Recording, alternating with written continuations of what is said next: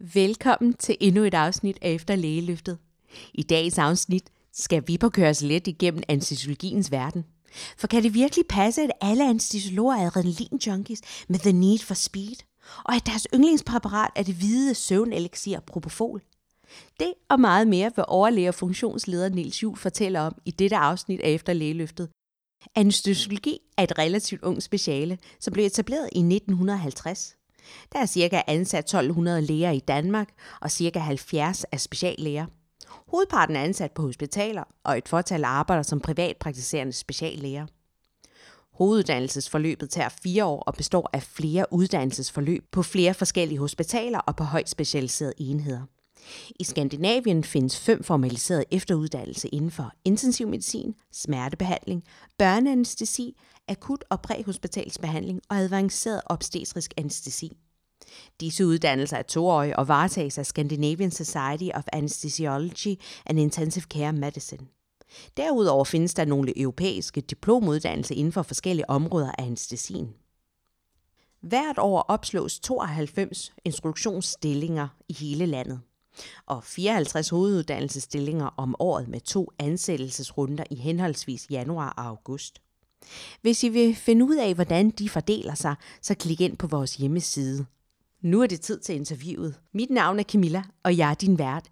Dagens gæst er Niels Jul, overlæge og funktionsleder ved Aarhus Universitetshospital. Men det kan være, at I kender ham som manden, der har været på barrikaderne imod de mange besparelser på Aarhus Universitetshospital. Velkommen til, Niels Jul, og tak fordi du kunne være med i Efter Lægeløftet. Vil du ikke starte med at give en kort præsentation af, hvem du er? Jeg hedder Niels Jul, og jeg er, som du sagde, overlæge her ved Aarhus Universitetshospital. PT har jeg job som funktionsleder på det, der hedder hjerne- og rygkirurgisk operationsafsnit. Og min rejse, den startede egentlig helt tilbage på Nørrebro i København for så mange år siden, så det vil jeg slet ikke sige. Øh, men det var en gang sidst i 70'erne, hvor jeg læste medicin ved Københavns Universitet og tjente penge ved at arbejde som fadelvagt. Jeg havde fadelvagter på intensivafdelingerne som ventilatør. Var det som om, jeg øh, sådan rent fagligt fandt hjem meget hurtigt. Jeg var meget hurtig til at tage beslutning om, at det var det, jeg skulle lave i mit professionelle liv. Jeg var faktisk på den valgfri måned, som man havde engang. Der var jeg i London på det, der hed St. Christopher's Hospice, fordi jeg troede, jeg skulle være smertelæge, når jeg blev stor. Det skulle jeg så ikke. Efter øh, jeg var færdig med øh, medicinuddannelsen i København, så tog jeg sammen med min kone, der også er læge, til Nordjylland. Hun trak nummer 178 ud af 182 mulige, så vi kunne vælge mellem Nordjylland samt og Ribe amter. Og vi endte op i Nordjylland, og det var vi rigtig, rigtig glade for. Vi fik begge to vores turnus og vores kursusstilling, som det hed dengang, altså vores hoveduddannelsesstilling, og både arbejdede i Aalborg i 10 år og var rigtig glade for det. Vi vidste også begge to, at vi skulle lave noget andet og et andet sted hen, og så endte vi her i Aarhus, så det gjorde vi i 1999, efter en, et, øh, vi havde haft et forskningsår i USA begge to i 97, men så endte vi her i 99, så, så har jeg været her på afdelingen de sidste 20 år. I, I løbet af den tid har jeg så langt den overvejende del af tiden beskæftiget mig med neuroanestesi. Så jeg er sådan en rigtig neuronørd, som det hedder. Udover at du er neuronørd, kan du fortælle mig, hvorfor det netop blev anestesiologien, du gik, eller du faldt for? Jamen det, det, det er svært, og det er ikke fordi, jeg har begyndende Alzheimer, jeg ikke kan huske det. Øh, men jeg tror, at det, det, der gav det for mig, det var, at det var, det var et sted, hvor jeg følte mig hjemme. Øh, det var et sted, hvor jeg synes der var rart at være. Der var en, øh, en uformel stemning på intensivafdelingerne. Og det er der stadigvæk i vores speciale, sådan generelt. Det kommer vi også lidt tilbage til lidt senere. Hierarkiet er ikke så øh, veludviklet. Øh, der er meget få ting, der er reservelægearbejde, eksempelvis. Men det skal jeg nok vende tilbage til lidt senere. I forhold til dine ansættelser, fordi man må sige, at dit CV er meget imponerende. Hvor har du haft øh, blandt andet introduktionsstilling og hoveduddannelsesstilling henne? Altså, jeg startede i Aalborg, som sagt på Aalborg sygehus med turnus. Jeg er jo så gammel, så jeg før der var noget, der hed introduktionsstillinger. Der var man jo bare ansat som reservelæge. Men jeg var godt to år i, i Jørgen som, øh, som yngre læge og fik, hvad der svarede til min instruktionsstilling der. Så havde jeg min hoveduddannelsesstilling i Aalborg, også på det første hold, hvor vi havde blokstillinger i forbindelse med vores hoveduddannelse. Det havde jeg som yngre læge, som medlem af Foreningen af Yngre Anestesiologer, hvor jeg sad i bestyrelsen i, i nogle år. Øh, der havde jeg været med til at kæmpe for, at, at vi fik de her blokstillinger. Og jeg skulle egentlig have været til Viborg, men i kraft af, at vi var de første, så skulle de fyre nogen i Viborg, for at vi kunne blive ansat, os tre, der kom fra Aalborg. Og så fik jeg tilbudt en stilling på neuroanstesien i Aalborg, som jeg så sagde ja til, så de slap for at fyre nogen i Viborg. Så det var sådan en, en win-win. Så jeg har faktisk kun været i hoveduddannelse i Aalborg og Jørgen, og så har jeg været her i, i Aarhus lige siden.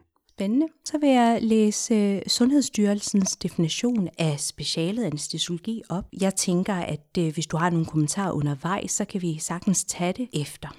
Anestesiologi varetager observationer, diagnostik, behandling, pleje, palliation og rehabilitering inden for områderne anestesi, intensiv medicin, smertebehandling og den akutte og præhospitale indsats. Anestesiologi er et tværgående klinisk speciale. I anestesiologien er der følgende kerneopgaver. 1 anestesi og perioperativ medicin, der omfatter bedøvelse, varetagelse af patienten før, under og efter operation eller undersøgelse. 2. Intensiv medicin omfatter multidisciplinær organrelateret observation, diagnostik, behandling og pleje af patienter med potentiel reversibel svigt af et eller flere organsystemer. 3. Smertebehandling omfatter diagnostik og behandling af patienter med akutte og langvarige kroniske smertetilstande. Smertebehandlingen blev i midten af 1980'erne etableret som en specifik disciplin inden for anestesiologien. 4 akut traume- og præhospitalsmedicin, der omfatter multidisciplinær primær varetagelse og transport af patienter med akut livstruende tilstand som følge af sygdom eller traume, samt deltagelse i katastrofemedicinsk organisation. Hvad siger du om det? Er du enig, eller har du noget at tilføje? Altså, det er jo de, øh, de overordnede faglige ting, kan man sige, som, som vi beskæftiger os med, men der er jo rigtig mange afledte ting. Man kunne faktisk også godt, hvis man var lidt fræk, tillade sig at tilføje tværfaglig ledelse, fordi når man kigger ud på ledelseslandskabet på hospitaler i Danmark, så sidder der faktisk rigtig mange anestesiologer på stillinger som enten som, som øh, cheflæger eller i andre, andre lignende stillinger, altså administrative stillinger. Det ligger nok lidt i specialets øh, DNA, at man er god til at se andre veje end de gængse, når der er en problem problematik, fordi vi er vant til i vores dagligdag at skal dels tjene flere herrer, men også finde på kreative løsninger for at løse komplicerede problemer. Så ledelse kunne man faktisk godt lægge på. Det diskuteres rigtig meget lige nu i øh, skandinavisk regi. Øh, nu, du startede med at skrive, eller sige anestesi og perioperativ medicin, som, som vi kalder det. Og det bliver brugt mere og mere, og i talesat mere og mere, at vi som anestesiologer er dybt involveret i hele det perioperative forløb. Mange steder altså tager de dagkirurgiske enheder for eksempel, der er det i meget høj grad anestesiologen eller de anestesirelaterede personaler, som står for alt, hvad der hedder indkaldelse og klargøring af patienterne inden kirurgisk indgreb, og så kommer kirurgen, om jeg så må sige, øh, valsende og laver det, de er gode til, og så går de igen, og så ordner det personale, der er ansat på den dagkirurgiske enhed, som oftest er under anestesiologisk ledelse, så ordner de resten. Så kirurgen kommer og laver sine håndværksting, som de er rigtig gode til, og så laver vi det andet, fordi det er vi faktisk også gode til, udover at få folk til at sove og vække dem igen. Det lyder til, at der er meget ledelse inde omkring det, at det ligesom er jeres femte kerneopgave. Det kan man godt sige, og det er lidt, lidt specielt. Man skal få øje, at en anestesiologs hverdag i Skandinavien er meget forskellig fra rigtig mange andre lande, specielt den anglosaksiske tradition, hvor anestesiologen sidder og bedøver alene på en stue, bliver hjulpet i gang af nogen, men sidder og passer patienten under operationen og har så kun den patient. Begrebet anestesisygeplejersker findes faktisk kun i Skandinavien, i hvert fald på den måde, vi, øh, vi kender til det her. Så vores arbejdsopgaver er temmelig forskellige fra vores, mange af vores udenlandske kollegaer. Men øh, jeg vil ikke bytte med den hverdag, jeg har. Jeg synes, jeg har en fantastisk hverdag. Det er dejligt at høre. Når du taler om hverdag, så vil jeg gerne høre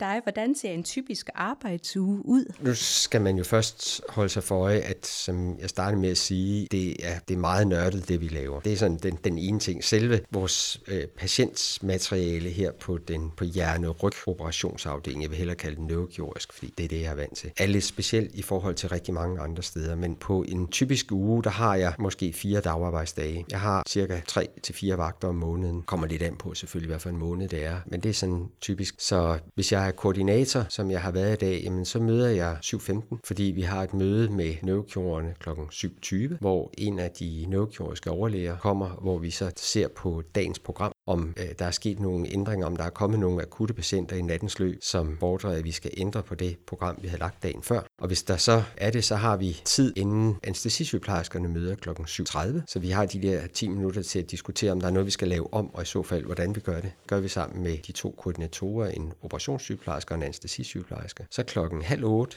der mødes jeg med anestesi- og OP-sygeplejerskerne, hvor de får at vide, hvad, hvad deres arbejdsopgaver nu er i dag.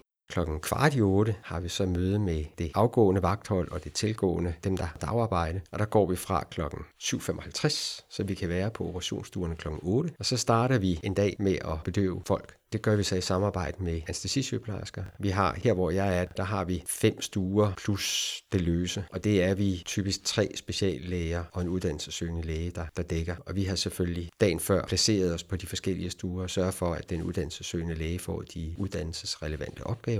Og så er det min opgave som koordinator, udover at passe min egen stue og sørge for at holde hjulene i gang, jeg har øh, afsnittets akuttelefon, som jeg bliver kaldt til, hvis der sker noget akut på stuerne selvfølgelig, men også hvis der skal patienter i ambulatoriet, der skal tilses, eller alle de andre mange opgaver, der er i løbet af en dag. Så klokken halv to, der har vi igen møde med kirurgen, en af de seniorkirurger, hvor vi ser på dels, hvad der har tilbage i dag, hvad der ligger til vagten, der skal opereres, og aftaler en, en forløbig rækkefølge, og så gennemgår morgendagens program, så vi ved, om der er nogle fælder der. Og klokken halv tre er der vagtovergivelse, og så ender min arbejdsdag sådan en dag som i dag, som regel omkring sådan 3-4, når der er ved at være ro i lejren. Men det er sådan en typisk arbejdsdag for mig.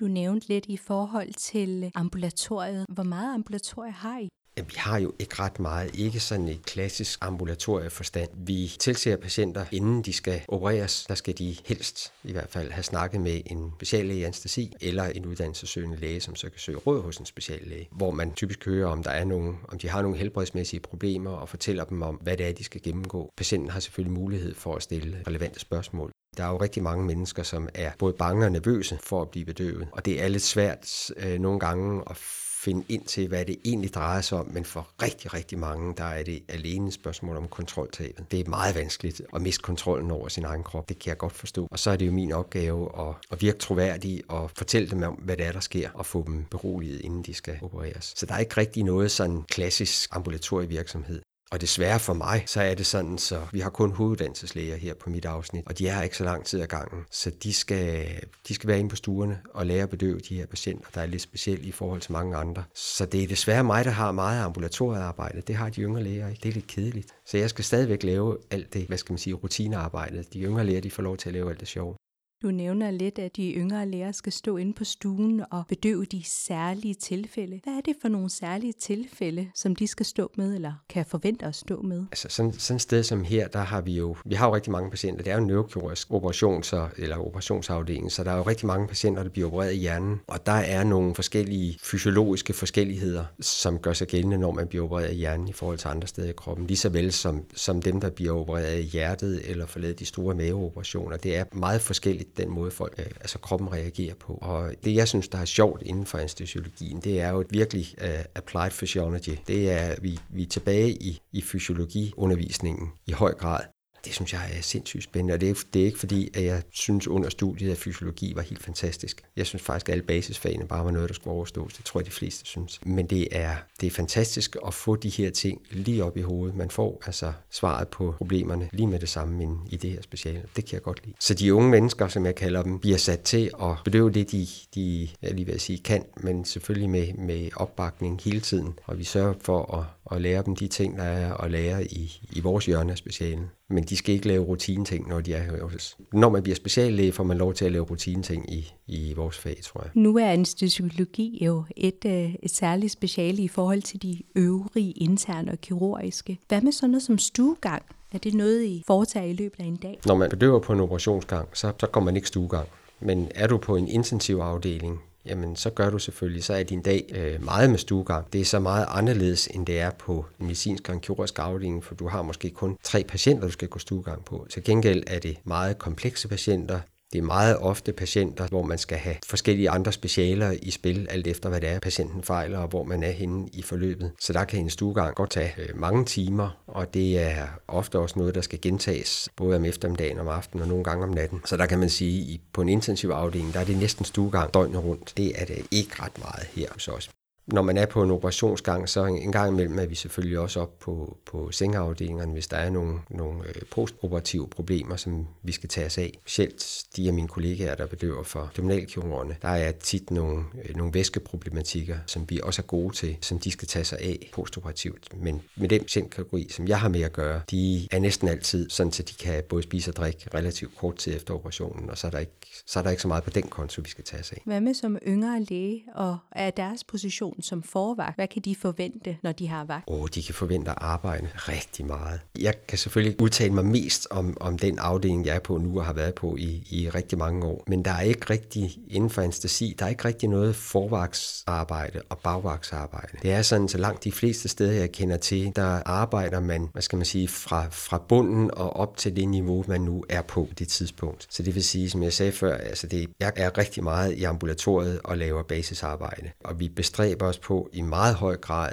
at de yngre læger, hvis der er en, en opgave, som de måske ikke har prøvet før, der dukker op i vagt, jamen så er der ofte er der faktisk rigtig god mulighed for at supervisere i vagten, og så er det dem, der laver det. Så man kommer til at lave meget, man kommer til at arbejde meget som, som yngre læge inden for anestesi, men man kommer ikke til at lave ret mange de der repetitive opgaver uden læring i. Det er langt de fleste steder, der er det et spørgsmål om, at man, man lærer noget, mens man arbejder. Så mange af vores lytter, så plejer man jo at tænke på akutlægebilen og helikopter, eller ambulancehelikopteren. Hvor meget fylder det i din hverdag? Jamen, det fylder ikke så meget mere, som det har gjort. Jeg har kørt lægebil i, jeg har kørt lægebil i 15 år, men det holdt jeg op med for nogle år siden. Jeg flyver ikke helikopter, til gengæld flyver jeg ambulancefly i min fritid, så det kan man også gøre, når man er, og der skal man være anestesiolog for at kunne flyve med. Det er så også de meget syge patienter, vi flyver med der. Men der er rigtig meget arbejde præhospitalt i vores speciale, og det er rigtig, rigtig spændende. Det fylder i hverdagen her på afdelingen, forstået på den måde, at den lægebil, der er tilknyttet Aarhus by, der er det vores afdeling, der bærer læger til den om hverdagen i dagtiden. Så det vil sige, at der er mange af vores kollegaer, det er så primært afdelingslægerne, der kører på den. Man skal være speciallæge for at lave præhospitalt arbejde i lægebilerne i Danmark i hvert fald. Så det er vores afdelingslæger primært sammen med nogle steder i, på regionssygehusene er det med sidste års øh, hoveduddannelseslægerne, som også er med til at køre. Derudover så er der jo rigtig mange, der laver det i deres fritid. Så på den måde fylder det jo meget. Vi passer det ind, sådan så det passer i vagtplanerne, så vi overholder overenskomster og arbejdsmiljølov og alt det der halløj. Men det er rigtig rart for os, at vi kender de læger, der kommer og afleverer patienterne, og at de læger, der kører rundt ude i samfundet, de ved, hvem de skal kontakte herinde, og de ved også, hvad skal man sige, hvordan vi gerne vil have tingene, når de kommer. Så på den måde både fylder det og fylder det ikke. Var det sådan et nogenlunde svar? Ja, det var det vist. Det var et nogenlunde svar. og nu vil jeg gå der lidt mere på klingende. Hvor mange øh, procent eller hvis vi nu skulle kigge på procenter, vil du antage består af akut arbejde på en dag eller på en uge? Åh, oh, det er jo svært, fordi i den almindelige dagtid, der har vi vores operationsprogram, men det er dagligt, at vi skal lave vores operationsprogram om her, hvor jeg er, fordi der kommer akutte patienter. Vi har nogle operationstyper, som der kun er en eller to kirurger, der kan lave, og hvis der så kommer, hvis, hvis øh, den kirurg, der kan lave en operationstype, faktisk er booket til at, at opererer fru Jensen i dag, men så kommer herr Hansen, og han haster mere, og det er stadigvæk kun den kirurg, der, øh, der kan lave operationen, jamen så bytter, enten bytter vi ud, eller også så arbejder vi lidt længere, så, så øh, kut og superkut arbejde fylder noget hver dag. Det vi laver sådan af, rigtig akut arbejde her hos os, det er når vi laver trombektomier. Det vil sige, at vi mekanisk piller, det er ikke os, det er vores interventionsradiologer, der fisker blodpropper ud fra hjernen. Det er noget, vi startede på her i Aarhus i, jeg tror det var 2002, der var jeg faktisk med til den første trombektomi, vi lavede. Og nu her i år i 2019, der regner vi med, at vi kommer op på at lave 300. Og det er hyperakute indgreb. Det er jo folk, der har en blodprop i hjernen. Når man har en blodprop i hjernen i et stort blodkar, så dør der 1,7 hjerneceller i minuttet. Så det er rigtig meget. Og der har vi fået en meget fintunet organisation her i Aarhus for at tage sig af de her patienter. Det er noget, vi har udviklet. Øh, neurologerne, det er dem, der har løbet i spidsen for det, men de har været skarpt forfulgt af interventionsradiologerne også. Jeg ved, jeg ved ikke, om vi har verdensrekord, men vi, har, vi er tæt på, i hvert fald i hastighed, fra hvornår patienterne kommer i hus til de bliver behandlet. Det går lynende hurtigt her i Aarhus. Det er ikke, det er ikke anestesiologernes fortjeneste alene, men det er det i mange år har det været diskuteret, om de her patienter skulle bedøves eller sederes. De skal ligge stille til det her indgreb. Og ude i verden har man i meget høj grad sederet dem, fordi det var for besværligt at få anestesiologer til at være med, og de vidste ikke rigtigt, hvad det var, og det tog så lang tid, og det kostede penge, og der var rigtig mange ting. Og nogle af de store undersøgelser, der er blevet lavet internationalt, antydede, at det gik dem dårligere, dem der blev bedøvet, end dem der blot blev sederet. Og det har vi ikke kunne forstå forskellige steder, blandt andet her i Aarhus. Det var vi uenige i, og mente, at det nok var fordi, det var de dårligste patienter, der blev bedøvet. Det har de så benægtet i de der undersøgelser. Men den korte version er, at vi lavede faktisk et randomiseret studie om det, og fik det publiceret for to år siden. Og det viste, at der var ingen forskel på, om man blev bedøvet eller sederet. Og nu har vi så lige, ja, det er min, min gode kollega Mads Rasmussen, der har pulet data for vores undersøgelse, og en tysk og en svensk, der blev lavet på samme tid. Og resultatet af den undersøgelse med de fælles data, det er faktisk, at det går dem bedre, dem der bliver bedøvet. Så nu har vi ændret vores setup her, fordi vi skal være tro mod vores forskning, at for et halvt år siden, tror jeg, der bedøvede vi 10% og sederede 90%, og nu er det faktisk omvendt, fordi det viser sig, at det giver et bedre outcome. Så det, det er nok noget af det mest akutte arbejde, vi har. Når, når de kommer, så smider vi alt, hvad vi har i hænderne. Det er fuldstændig ligesom at modtage et traume eller et hjertestop. At der går tingene stærkt. Nu taler du om patientgruppe, som I arbejder meget akut med. Men hvordan ser den typiske patientgruppe ud for dig eller for dit subspeciale? Her der er der to store patientgrupper. Vi har dels patienter med øh, intrakranielle problematikker, og det kan være øh, tumorer, det kan være metastaser, det kan være nogle vaskulære ting med øh, aneurismer, og det kan være nogen, der har hydrocephalus af forskellige grunde. Det er sådan de, de største intrakranielle. Så har vi øh, også en del rygpatienter, der bliver opereret. Nogle ting bliver også opereret andre steder, og noget er, er specielt for, for os her. Vi laver eksempelvis torkale diskusprolaps, og det gør man ikke ret mange andre steder. Forskellige former for prolapsoperationer, spinalstenose, stabiliserende operationer. Så det er sådan de, de store grupper. Og så er der selvfølgelig nogle andre ting indimellem, som der ikke er så mange af. Og i forhold til det at være anestesiolog for, for disse patientgrupper, er der noget, du kan sige generelt om dem i forhold til, hvor svære de er at, at, at sedere? Åh, oh, man kan sige, at, at øh, det vil helst ikke, det må, det må du ikke sige til nogen, at vores patienter er faktisk ikke så vanskelige at have med at gøre, for de fleste af dem, specielt dem, der skal opereres i hjernen, de er raske syd for kravbenet. De er ikke så fysiologisk syge som eksempelvis dem, der skal opereres. Så folk, der skal opereres for kræft i maven, er ofte afkræftede. De har været syge i, i lang tid og har haft problemer med at spise og drikke. Så de er, er fysiologisk dårligere kørende end, end vores patienter. Af en eller anden grund, så tror folk, at det her med, med neuro, det er meget det er meget farligt, og man skal være exceptionelt dygtig. Det skal man selvfølgelig også. Men, men egentlig er det nok lidt nemmere end de andre. Øh, men det må du ikke sige til nogen. Hvordan varierer specialet så fra de store universitetshospitaler til de mindre decentraliserede sygehuse? Det er jo svært for mig at sige, fordi jeg har faktisk ikke arbejdet på et centralt sygehus de sidste 20 år. Men det er nok øh, her på Universitetshospitalet, der kan vi subspecialisere os i meget høj grad. Det kan man ikke på, øh, på centralsygehus, hvor man som, både som yngre og ældre læge skal dække alt det, der kommer ind. Eksempelvis når man har vagt, så skal man kunne modtage et traume og bedøve til et sektio og en appendicit og klare et hjertestop på samme vagt for eksempel. Det kan jeg også komme ud fra her, men det er bare meget sjældent, det sker. Så diversiteten er nok større på regionssygehusene, end den er herinde hos os, i hvert fald for den, for den enkelte person herinde. Hvad finder du mest spændende ved dit speciale? Åh, oh, det er svært at sige. Jeg tror, at det, jeg finder så fascinerende, det er, for det første synes jeg stadigvæk, selvom jeg har lavet det her i, i mere end 30 år, så synes jeg stadigvæk, det er fantastisk, at folk de lukker øjnene, når de får det der hvide ind i sig propofol, og de vågner op igen på et tidspunkt. Det kan jeg stadigvæk blive helt høj over og synes er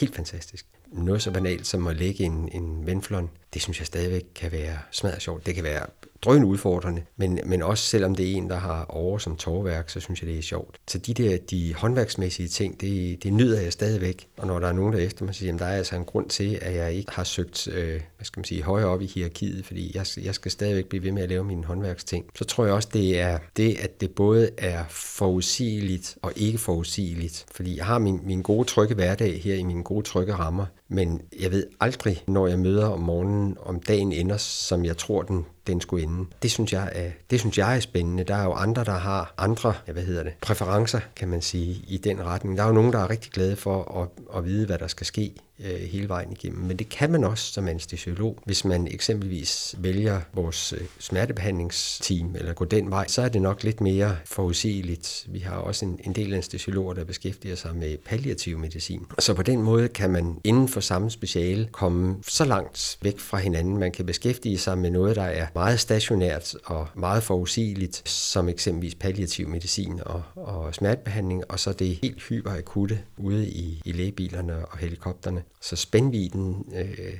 spændviden er fascinerende, synes jeg. Er der ellers noget, der er mindre spændende for at kunne lave det, der er spændende? Det ved jeg ikke. Det synes jeg, jeg synes faktisk, det hele er sjovt.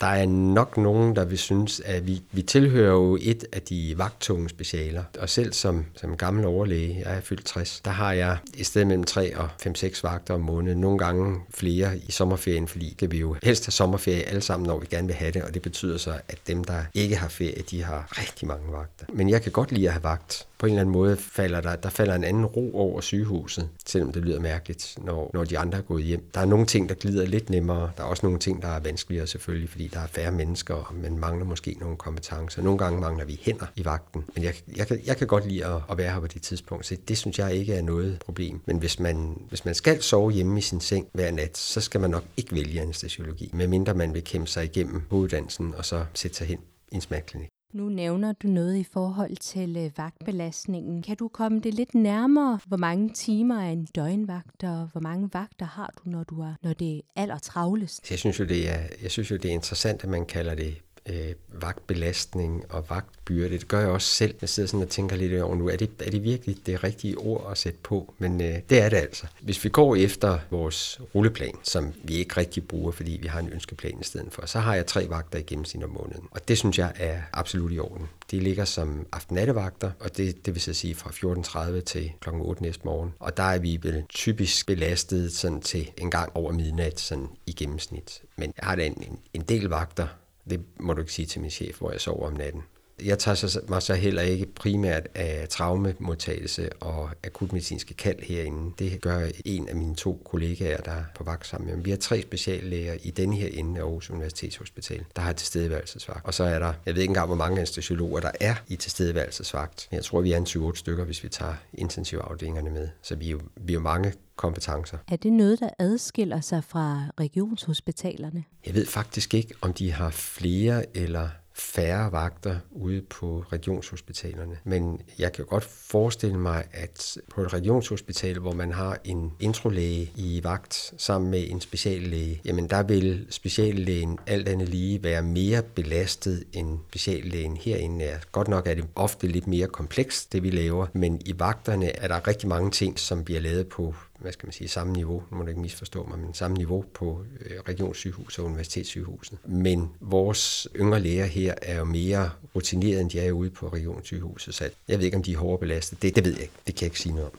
Hvad vil du ønske, du vidste, inden du gik ind i specialet? Det ved jeg ikke. Ikke noget. Jeg synes ikke, jeg er blevet, altså i kraft af, at jeg gennem min studietid, jeg arbejdede en del i min studietid på intensivafdelinger, på, øh, dels på Gentofte Arm sygehus, som det hed dengang, og det jeg kalder det rigtige kommunehospital, nemlig kommunehospitalet i København. Så fik jeg jo et indblik i specialet. Der er ikke noget, jeg, der er ikke noget, jeg selv ville have gjort anderledes. Altså når jeg sådan en gang imellem sidder og tænker på, hmm, hvis du nu var 30 igen, var der så noget, du ville gøre anderledes? Så det, det er der faktisk ikke. Jeg har været, enten har jeg været exceptionelt dygtig, eller også har jeg bare været smadret heldig. Eller også så er det fordi, at jeg er, hvad skal man sige, har levet i en tid, hvor mulighederne er blevet større, hvor der har været udvidelsesmuligheder. Jeg har nået enormt meget. Jeg har nået at lave nogle, deltage i nogle spændende forskningsprojekter, for det kan man altså også inden for anestesien. Jeg har nået at være med til at lave noget organisationsudvikling, forstået på den måde, at jeg har, har deltaget i processen med at få de her subspecialer til at blomstre i Danmark. Så nej, der, var, der er ikke noget, jeg, jeg har ikke nogen hemmelig viden, og der er ikke noget, jeg egentlig har savnet.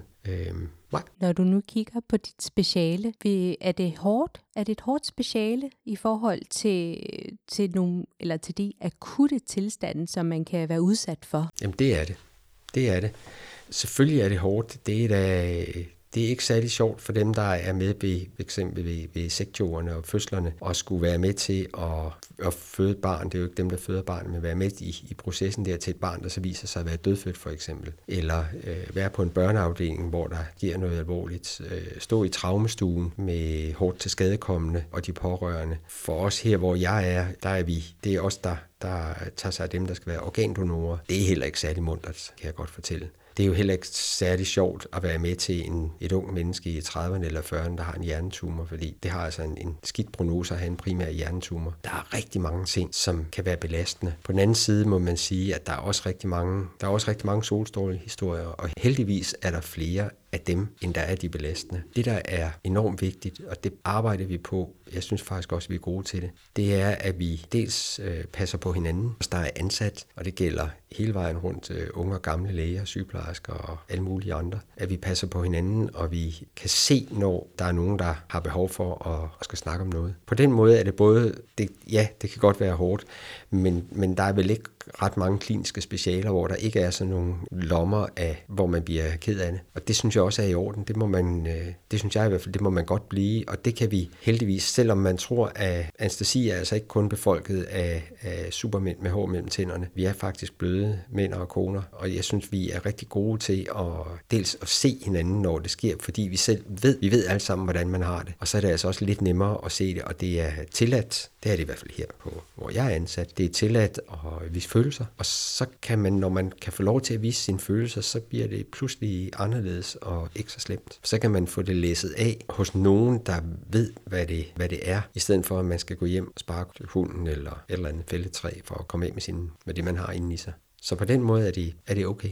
Hvad med i forhold til læringsmiljøet? Jeg ved, du har været lidt ind omkring det for, for den yngre læge, men hvordan er øh, læringsmiljøet her? Og vi prøver vi er selvfølgelig ikke så gode, som vi, øh, vi er ikke så gode, som vi tror, vi er, og vi er heller ikke så gode, som vi bør være, men vi prøver. Personligt har jeg den holdning, at jeg skal jo sørge for, at du bliver en god læge, fordi det er dig, der skal helbrede mig, når jeg bliver gammel. Det prøver vi, øh, det arbejder vi ud fra. Vi gør det også ud fra andre egoistiske øh, synspunkter, at jo bedre jeg får oplært, og hurtigere jeg får oplært mine unge kollega, jo mere arbejde kan han eller hun lave, så jeg kan lave nogle andre ting. Så jo bedre jeg er til at få dem til at fungere herover i min hverdag, jo hurtigere hvad skal man sige, slipper jeg for at stå og supervisere dem. Det lyder, det lyder forkert, men øh, der er noget egennyttigt i det også, at få folk oplært ordentligt selvfølgelig, og få givet dem de, øh, de ordentlige arbejdsopgaver, så de kan gøre arbejdet i stedet for mig. Det lyder lidt til, at den yngre læge eller uddannelsessøgende læge hurtigt bliver selvstændig i dit speciale. Det forsøger vi også på. Altså vi, vi arbejder jo relativt lidt alene. Vi arbejder næsten altid i teams, sammen med, ofte sammen med sygeplejersker, og nogle gange også sammen med kollegaer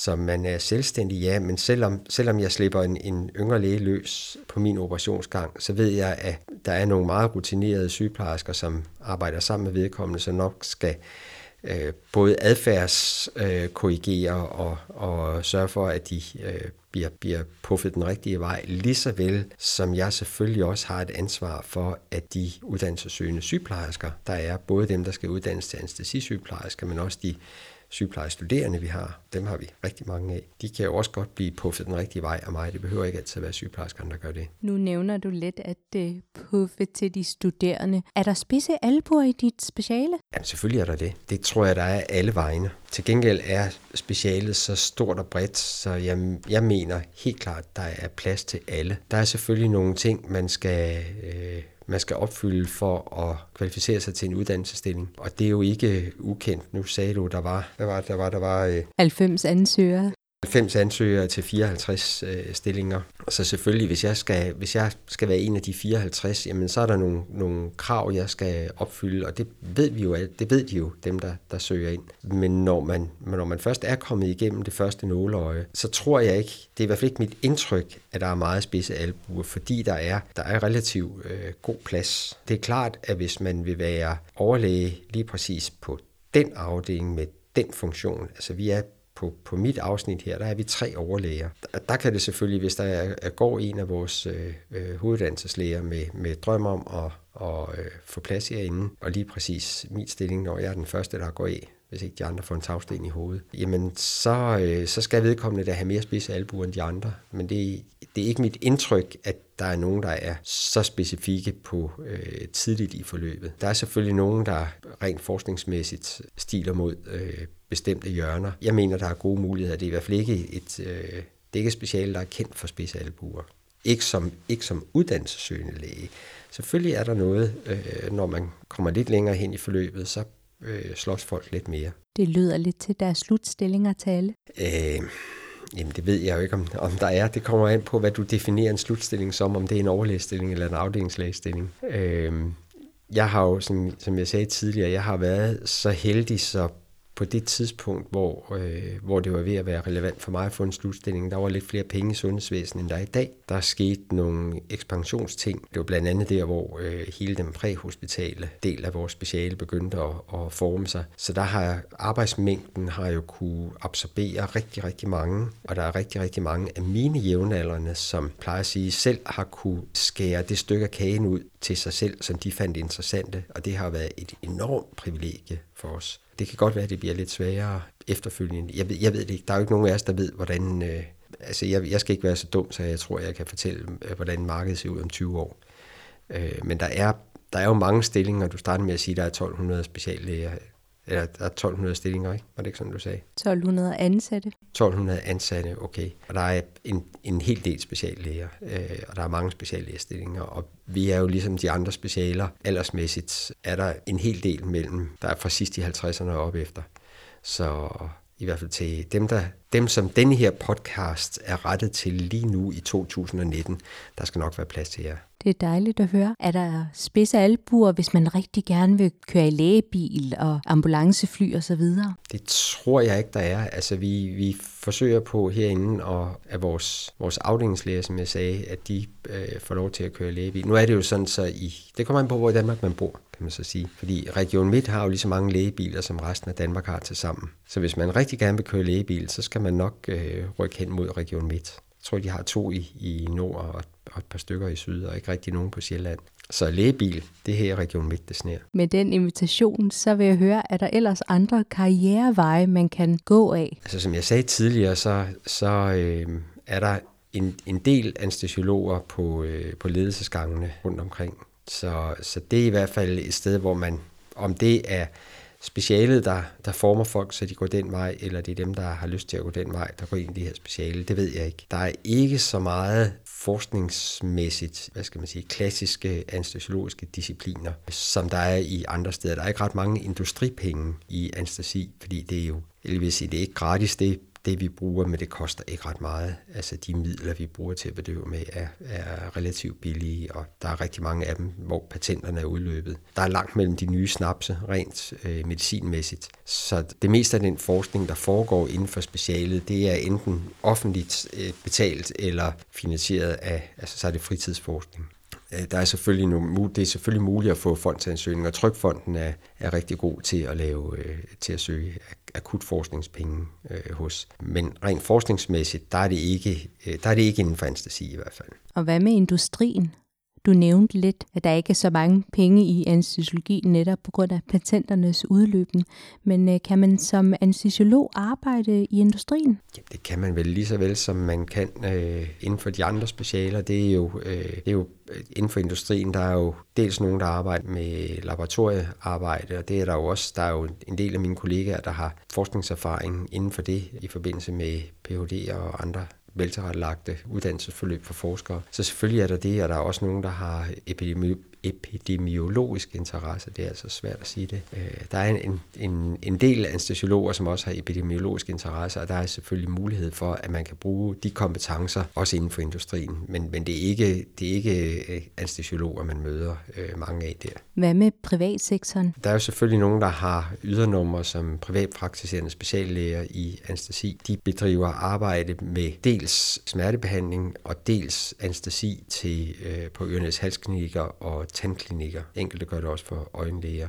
Og så er der et antal, og jeg ved ikke, hvor mange der er, der er, er beskæftiget og tilknyttet de forskellige private sygehus, der er. Og der er nogen, der er er fuldtidsarbejdende der, og der er nogen, der er deltidsarbejdende på privatsygehusene, ligesom kirurgerne er. Men det er ikke det er ikke nogen, der sådan numerisk fylder meget i vores speciale, det er det ikke. Hvordan balancerer du og andre i dit speciale mellem arbejde og fritid? Jeg er gift med en læge og har ikke nogen hjemmeboende børn mere. Så vi arbejder, min kone er, er professor i øh, rheumatologi, så hun arbejder altid, jeg prøver på at halte med. Og jeg har altid beskæftiget mig meget med mit arbejde, men, men det behøver man ikke gøre. Man kan godt inden for vores speciale, ja, jeg vil ikke lave de der berømte anførselstegn, men man kan godt øh, nøjes med at at have et almindeligt fuldtidsarbejde. Ikke lægge mere i det end det. Men hvis man gerne vil lave noget forskning og udvikling, hvis man gerne vil køre lægebil og så videre, alle de der ting, som, som jeg synes øh, giver en ekstra kolorit og nogle ekstra penge, kan man sige i hvert fald for lægebilsarbejdet, jamen så er det, så er det mere end 37 timer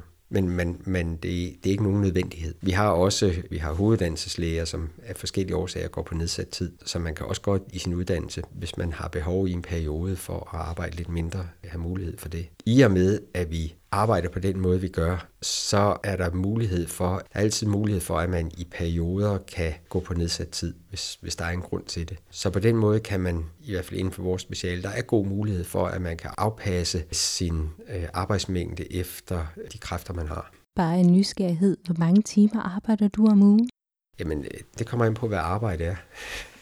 Hvis vi tager det, som har med min ansættelse her at gøre, og kun det, jamen så arbejder jeg vel ikke et par 40 timer, vil jeg tro. Men, men spørgsmålet er, om øh, hvor meget arbejde det er, hvis jeg lige kigger på en mail i min telefon, mens jeg sidder i bussen hjem, er det arbejde. Og hvis jeg sidder, nu sad jeg i går aftes og, og læste tidsskriftsartikler, det synes jeg også er, er på en eller anden måde er hyggeligt. Og det er ikke noget, der er nødvendigt, kan man sige. Jeg, jeg synes selv, det er nødvendigt for mig, men det er ikke noget, min arbejdsgiver siger, jeg skal. Det kan godt være, at jeg ikke kunne være ansat her med den funktion, jeg har, hvis jeg kun arbejdede 37 timer, men jeg kan sagtens finde et job, hvis jeg vil, hvor jeg arbejder 37 timer om ugen, og ikke mere.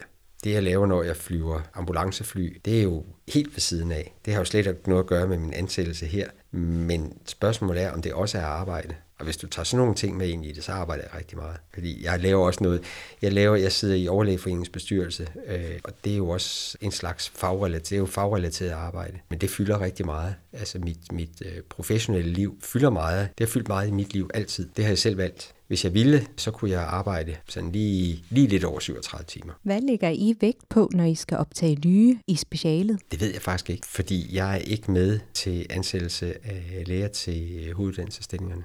Jeg ved, at man skal have, have haft mindst en introduktionsstilling, og så skal man være sådan, så bredt funderet, som det er muligt i de syv lægerunder. Det er ikke sådan, at man skal have en Ph.D. for at få en uddannelsesstilling. Der er en del, der har det, ja, og selvfølgelig tæller det mere, end hvis man slet ikke har lavet noget forskning. Hvis man har to ansøgere, som er ens på alle parametre, undtagen forskning, jamen så tager man selvfølgelig den, der er, er bedst der, hvis de i øvrigt klarer sig nogenlunde lige godt til det interview, som de er til. Ligesåvel som i alle andre henseender, at hvis man har to ansøgere til en, den samme stilling, jamen så tager man den, der udmærker sig på et eller andet område. Men altså, man skal ikke, man skal ikke have en Ph.D. for at blive anestesiolog. Hvad med klinisk erfaring fra andre specialer? Tæller det godt? Altså, hvis man har to ansøgere, og den, den ene har sin KBU og et års intro i anestesi, og den anden har noget erfaring fra, det kan være fra en akutmodtagelse, fra en børneafdeling, hjerteafdeling, et eller andet andet, jamen så tæller det. Da jeg selv fik min uddannelsesstilling for nogle år siden, der var der ikke nogen formelle krav til, hvad man skulle have for at få en, en uddannelsesstilling. Men der var sådan det uformelle, det var, at man skulle have to gange sideuddannelse af seks måneder, og der havde jeg så noget lungemedicin og noget øh, kardiologi og en lille smule pædiatri, men der var jeg, jeg tror kun, jeg var der en måned på pædiatrisk afdeling. Men jeg går ud fra, at det er også noget, men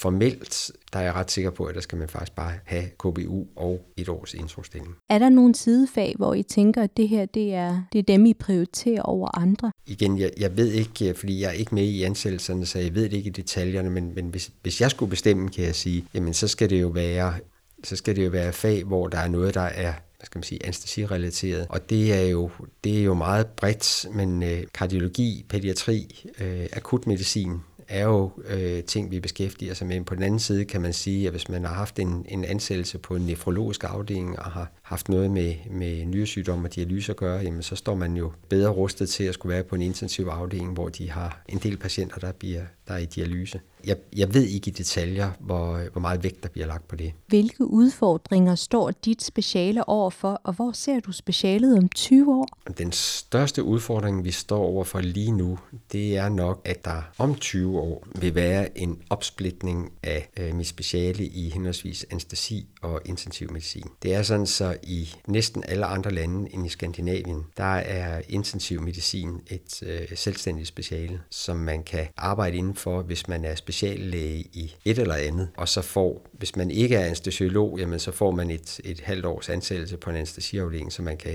intubere og, og lækrør og slanger, som vi kalder det. Hvis man er anestesiolog, skal man måske have ansættelse på en kardiologisk afdeling eller en internmedicinsk afdeling. Og der er stærke kræfter, specielt blandt de intensivt interesserede kollegaer på, at ting skal splittes yderligere op. Her på hospitalet skete det for et år siden, hvor der faktisk er en, øh, en selvstændig intensiv afdeling og en anestesiologisk afdeling. Vi er stadigvæk gode kollegaer og hjælper hinanden og arbejder sammen, men det, det er noget, der kommer til at betyde noget for vores speciale her de næste 20 år personligt, jeg kan godt forstå, specielt mine intensive kollegaer, at de kan se nødvendigheden for det. Lige præcis med den patientgruppe, jeg beskæftiger mig med, nemlig de neuropatienterne, der øh, mener jeg, at det er lidt en ulykke, fordi der er, rigtig, der er en rigtig stor og dyb samarbejdsflade mellem det, vi laver på operationsgangen og det, vi laver på intensivafdelingen med den her patientgruppe. Lige så vel som der er på de thoraxintensive og thoraxanestesiologiske afsnit. Så der synes jeg, det er, der er ked af, at det sker, men øh, jeg tror, det, det kommer til at ske, og det synes jeg faktisk